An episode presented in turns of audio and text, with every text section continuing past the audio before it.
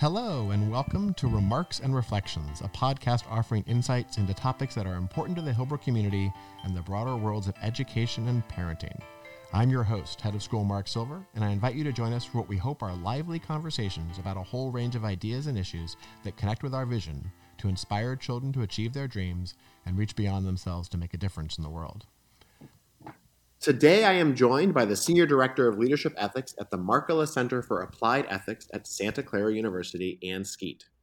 In her role, Ann has been speaking and writing about ethical questions amidst the COVID 19 pandemic, including topics such as leadership and followership, governance, and how the pandemic might inspire us to be more ethical at work and in life.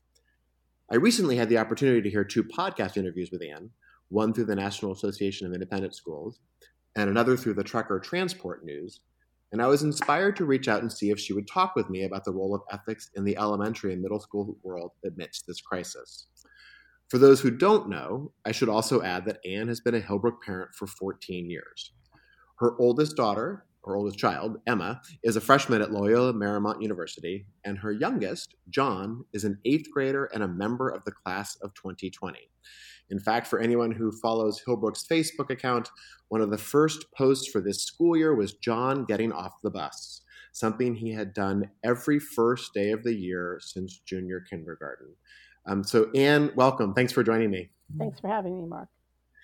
The um, that that's as I mentioned that that Facebook post is a little bittersweet. I, we had actually hoped to have a last day of the year of John getting off the bus, and of course that's not going to happen now. No, it's not.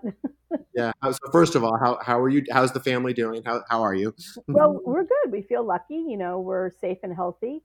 Um, we have to take some extra precautions because, um, you know, because Bill's a cancer survivor. Um, but we also feel grateful for all the different uh, communities that we're part of that are supporting us, not the least of which is the Hillbrook community. Oh, good. Well, I'm glad. I'm glad to hear everybody as well.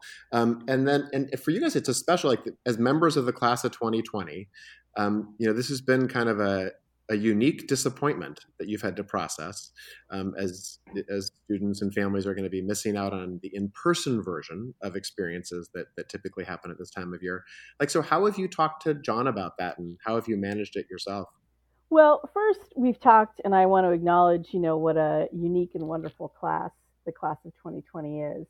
They um, are. They yeah, yeah, they are the first ones to grow in size, and I think they were your first class, weren't they, Mark, as the head of school?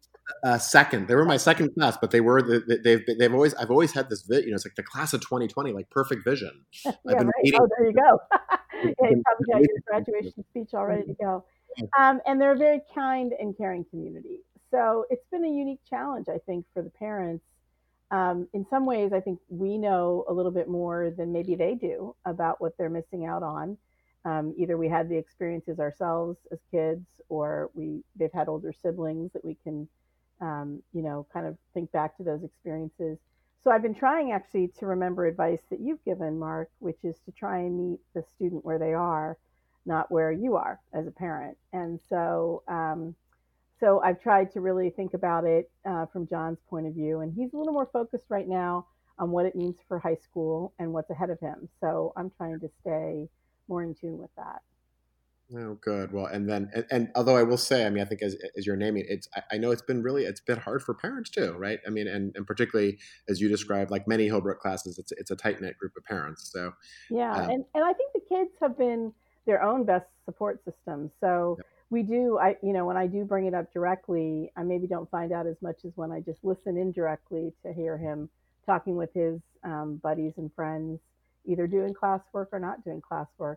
My observation is he wants to be connected to them pretty much all day long. Yeah. Uh, well it, it, it's the uh, i guess it's the, the, the, benefits of the technology is that they, they can do some of that now. Yeah right. So shifting to you know one of the reasons i was excited to get a chance to talk to you today is you know you have a real expertise in a space ethics um, that have has been a hot topic in particular these last few months. And i know um, and you know i've known you for a long time. And so i've also i've known that lots of other groups have been reaching out to you to kind of get insight into the place of ethics amidst this crisis. So i wonder if you can take a moment just to talk a little bit of, more about what ethics is and and isn't um, and then how you encourage people and organizations to think about it, um, both generally, and then of course we can talk more specifically about amidst the COVID nineteen crisis. Sure. Yeah, because the crisis is really what does bring everybody's attention to ethics. Um, it's kind of a global ethics case study, and um, it really has people thinking about ethical issues in a way that they may not on a day-to-day basis. So, um, so first of all, I think a lot of people get ethics confused with other concepts. It's not really about people's feelings or their emotions, um, and it's not about always doing the exactly you know right thing to the letter of the law necessarily. Um, it's really about considering both the context and the role that you're in in the moment, uh, and trying to make a good quality decision. So my favorite definition of ethics is that it's about human flourishing. You know, it's about how we all thrive. And in a school community, that can be how we create the ideal environment for all the people in the school community to flourish, not just the students, but the teachers, the administrators, and the families. And I, um, when I think about ethics in a school environment, in a school community, I think the best advice I ever received was actually in an education leadership training program where one of the facilitators observed that schools work best when everyone plays their position. And I, I've really actually taken that into the work that I do in ethics um, pretty thoroughly. It, and it, it really is about reminding yourself all the time who's supposed to be doing what. So the students are really there to learn, and we as parents are really there to help the students. And the teachers are there to prepare the classroom for the best learning environment. And the administrators balance all of our needs uh, and those of the organization to try and integrate them all together. Um, so, and there's even a role for the like the board of directors, the trustees, who um, they're sort of looking out for the school as a going concern and its sustainability, and they they hold it in trust for the whole community. So, a lot of what you think about in a school setting has to do with you know what role are you in and what interests should you be protecting in that role. That's how I ask. I invite people to think about it often. So, so in the midst then of say COVID nineteen, where the roles haven't changed, but the ways we're playing them probably have, um, or in some ways, um, what what what do you see as kind of the key ethical considerations then for for I guess all those different, or at least some of those different roles, certainly students and families and, and maybe school broadly, um, in order to ensure flourishing. Sure. So let, first, I'll talk a little bit about the lenses we use, and then um, sort of the, some of the specific trade-offs that we're facing right now in COVID. Uh, we like to say that um, identifying ethical issues is a little bit like bird watching. Once you get good at it, um, you know you may not notice birds every day, but once you get better at it, you see them everywhere, and they're easier to spot when you're working with other people. Um, so there's a lot of things that work in that analogy, uh, similar to ethics. And we talk about different lenses that you look through. Um, sort of a cost benefit analysis of what's going to do the most good or the least harm, uh, human rights and dignity, what, what's going to respect the rights of all the people who are involved, the justice or fairness approach, which is just thinking about how to treat people fairly and proportionately, um, thinking about the community as a whole and um, and how we do things to serve that community as a whole that's one that we're really thinking a lot of right now, and um, that's the consideration of the common good. And then finally, how do we each of us be the best person that we can be, which is a thinking about the virtues that we want to live our lives with. Um, so in COVID nineteen, there are there's a lot of trade offs that we're making right now, and some shifts in our own thinking we have to do. In the health arena, that means shifting from a doctor thinking about what's the best thing for an individual patient to what's the best thing for the community's health overall. And as you're making that transition, you have to think about things like, okay, I want to keep everybody safe, but everybody also has the right to privacy. So, how do I communicate as effectively as I can about what's going on with individual people's health? Because we all need that information, but still protect the privacy of those individuals in families, some of the trade offs have to do with the fact that roles are changing.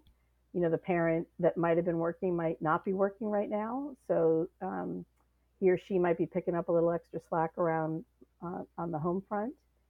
Um, and I think people are thinking about the relationships they have, the people that they're close to, their neighbors, and how they help out the people that they live near. But also, a lot of us have people who come to work in our homes. So we have to ask ourselves, gosh, you know, I rely on this housekeeper, this nanny, or this gardener to take care of me and my family.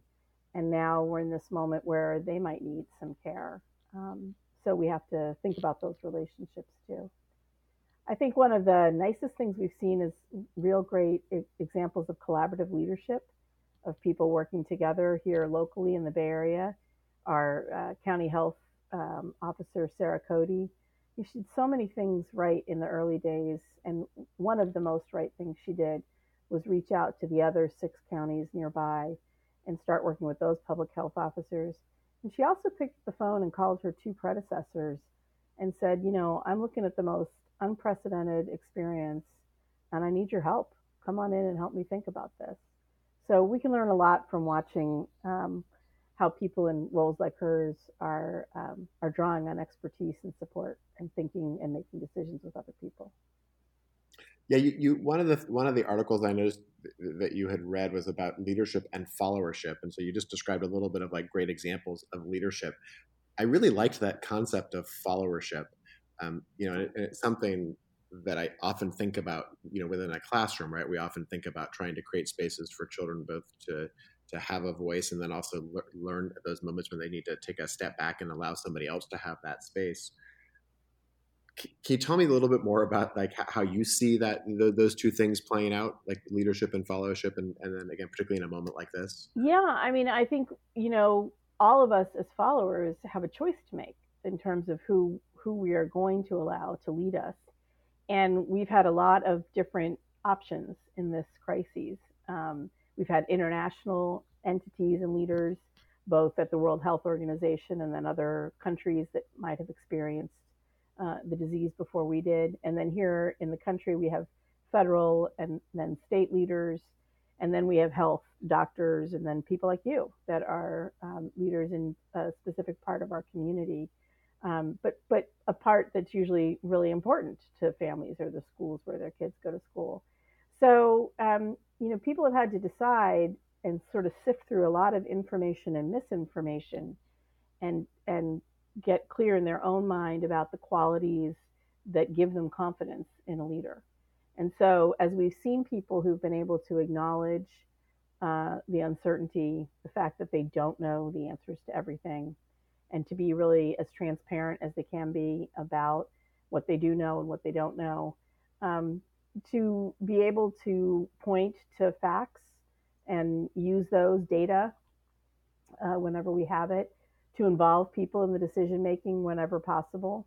Um, those are some of the things I think that we've I've been really impressed, to be honest, by how people have kind of coalesced around voices. So one of those voices is Dr. Fauci.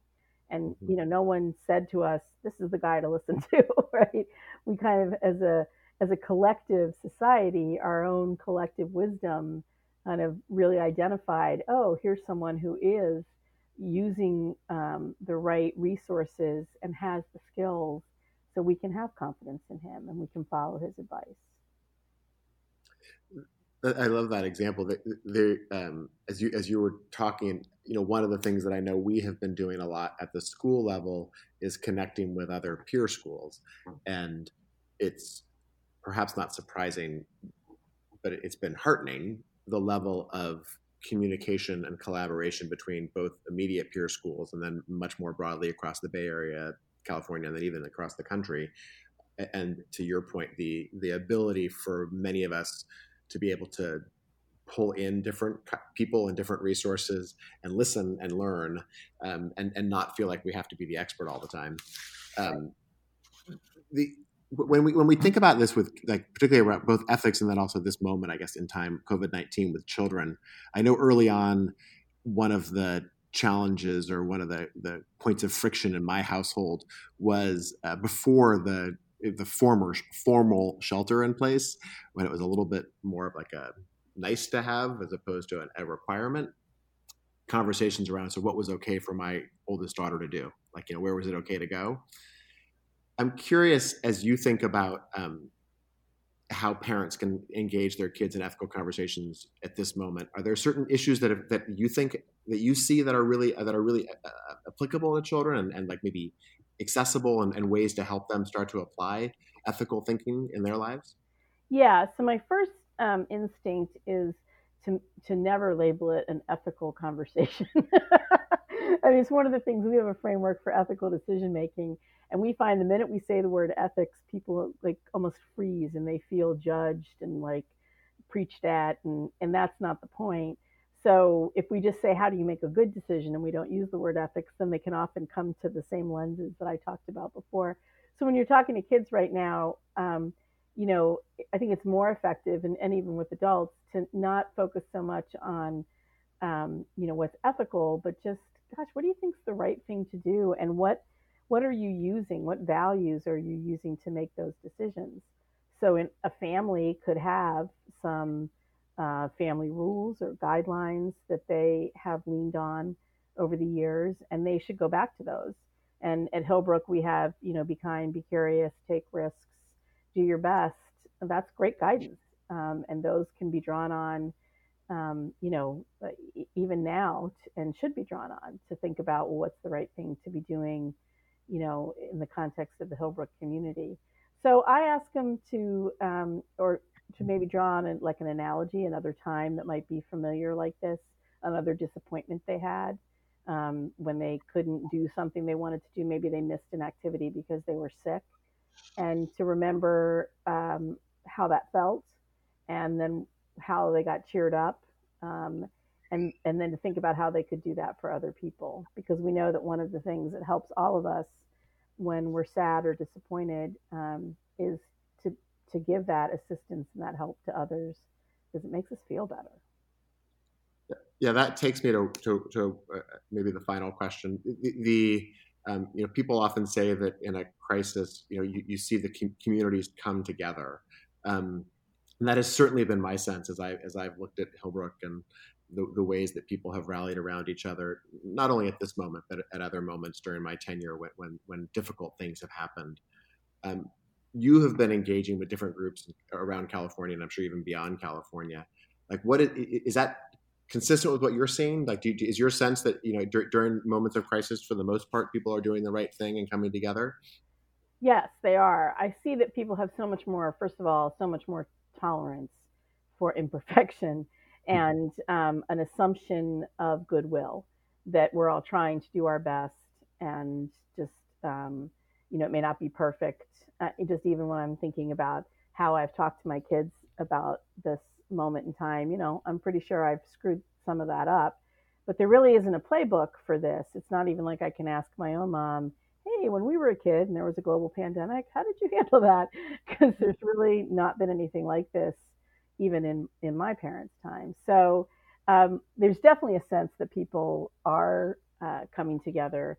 I think, as I said earlier, just that acknowledging that how scary it is that we don't know everything that we want to know about this disease, and that there's um, could be different um, issues for different people and different families, and having a sensitivity to those.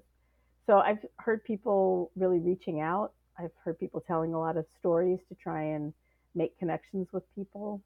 Um, and I've seen people be much more intentional about creating community or where they have community, staying connected to it like the Zoom calls I've been doing with the other eighth grade Hillbrook moms, and um, you know that that desire to talk to people that are from different parts of my life and make sure they're doing okay. Thanks. Well, thanks for um, thanks for taking time. I, I mean, that is uh, it, it, that's a, that's probably a nice place to end this. And actually, I guess I should I should throw in at least one the, the one final question I, I, I, have to ask you, which is you know, you've been here now for 14 years uh, part of the Hillbrook community. You'll always be part of the Hillbrook community, but now you'll be part of it as fully on the alumni side. Um, how what has been the impact of Hillbrook for John, Emma, and your family? You know, I think Hillbrook more than anything. I think Hillbrook lets the child get to know themselves, and the parent get to know themselves as a parent. Um, and it is a place that sort of reinforces and reminds us of the power of community, of um, learning by doing, of being connected to nature and uh, and of course having a sense of humor. those uh, those Monday morning jokes. But I think my kids leave uh, Hillbrook with a real understanding of the power of genuine friendship and personal connection, and they know their own strengths and how to advocate for themselves, and they can see kind of the big picture. So they are, I think, they're well positioned to know what they're good at and what they have a passion for, and be able to ask themselves, what does the world need right now, and try and meet that need so that they can make a difference. Um, I think it's been a magical experience for us as a family. Uh, well, we, we are going to miss you, and I, I'm, I'm not sure I'll know what to do on the the the next time the bus pulls up to school and I'm not on it. But um, I know we, I know we will stay in touch. Yes, we will. Yes, we will. Thank you for everything you're doing, Mark. Oh, thank you, and we've still got a couple more months to go. So, yep. um, all right, thanks, Ann. All righty.